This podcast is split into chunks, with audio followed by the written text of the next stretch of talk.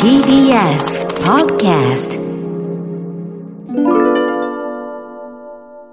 ひどい豪雨の日。あの、夕方お天気の中継で出演しているガチャピンの両腕の玉っつんですかイボっていうんですかプルンプルンのやつが、いつもより黄緑が濃くて何かが生まれそうで、ちょっと怖くなった河村です。こんばんは。えー、ご挨拶長くなりましたが、あの、6月って一番、こう、日常に100%浸りがち、祝日もないですし。で、あの、先月ゴールデンウィークにお墓参りがてら一泊したお話をしまして、その時のことを思い出してたんですね。ああ、旅にまた出たいな、みたいな。だがしかし、この間の、その、じゃあ一泊しちゃおうみたいに思いついたのが直前すぎて、実は、あの、お値打ちならば、今からならここしかないですよ的、ほぼビジネスホテルに泊まっちゃった。そこしか予約ができなかったわけです。だもんで、あの、久々のリゾート満喫では全くなく、昔よくやってた節約出張と同じ、お安い宿さもありなんな一泊二日だったわけです。で、思い返してみると、まずもうチェックインの時点から、お宿だとこう、おかみみたいな方に、お部屋こちらですって連れてっていただくじゃないですか。だがしかし前回は、あの、キーをフロントで渡されるだけなので、まず、あの、ガジャン、ガジャンガジャンガジャンとか言って、扉がよく開け方がわからない。でガチャンスーって入っていけばかっこいいんですけど、結構ガチャンガチャンしてしまって、そこからまずちょっとみっともなかったと。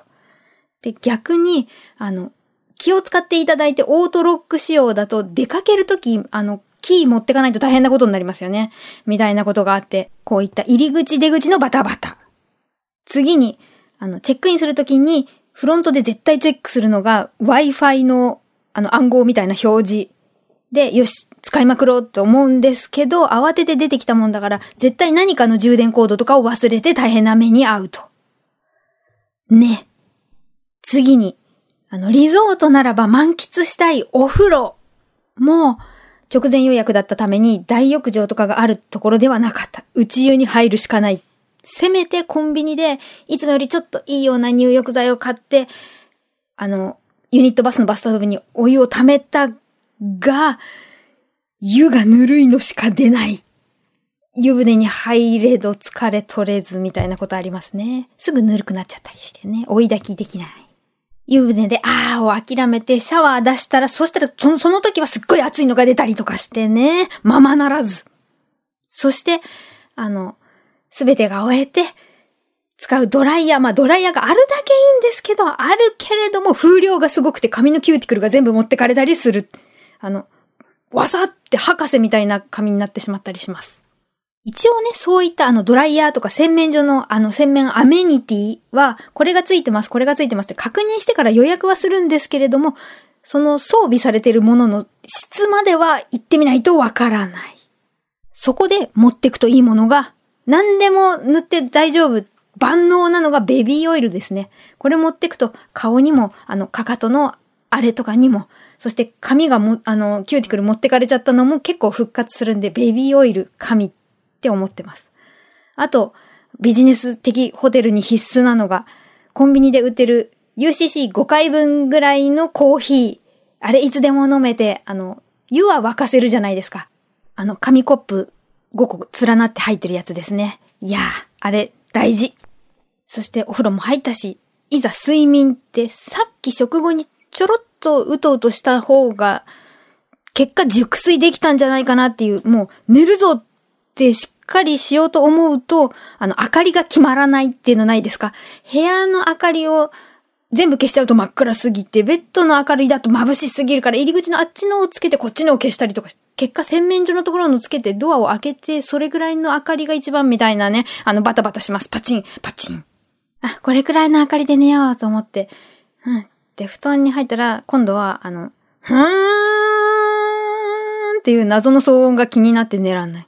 よその部屋の音なのか、窓の外で近所で工事がやっちゃってるのかとかいろいろ思いながら、その毛布を耳の上に被って寝るとそこまで気にならないけど、またなんか姿勢が変わると、あーんが気になって、結果洗面所の明かりつけてたんで換気扇も一緒に回してたっていうだけだったんですけれども、このあーん問題でまた寝らんなかったりとかして、してようやく迎えた朝。これありがちですけど、あの、起きると水分という水分が奪われてて、あの、ほっといたスポンジみたいになってる時ありますね。バスタオル湿ってるやつを近くに干したりとかはしてるとはいえ、起きたらカッピカピになったりして、とはいえ、あの、シャーってカーテン開けるといつもと違う景色だったりして、宿を離れるとき、チェックアウトのときはやっぱり寂しい。で、あの、立つ鳥後を濁さず、もう忘れ物とかなくて、すっごい綿密にチェックする。で、よし、大丈夫、生産すると思ったら、足はスリッパだったりしますね。と、まあ、こんな、あの、ビジネスホテルあるあるっぽいのをネットで見ると、えー、ロケットニュース24の記事ですとか、いろんな方ブログで結構おっしゃってて、あの、男性の方だと、アメニティの髭剃り問題もあるみたいですね。で、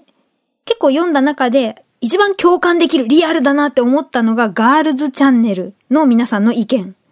えー、例えば、床を感じる薄いスリッパ。ありますね。あと、枕元にコンセントがないのに地味にイラッとする。うん。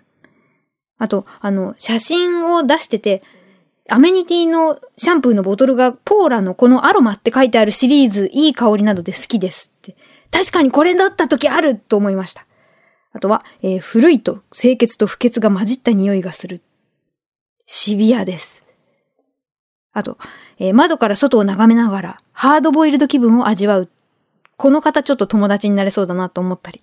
まあ、不便を味わうのも旅ならではではありますが、せっかくの旅行ならば、不便を超える快楽を味わいたいもんです。計画的にせねば。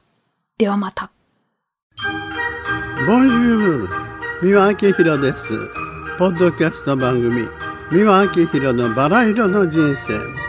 配信は毎週日曜日と水曜日です。忘れないでね。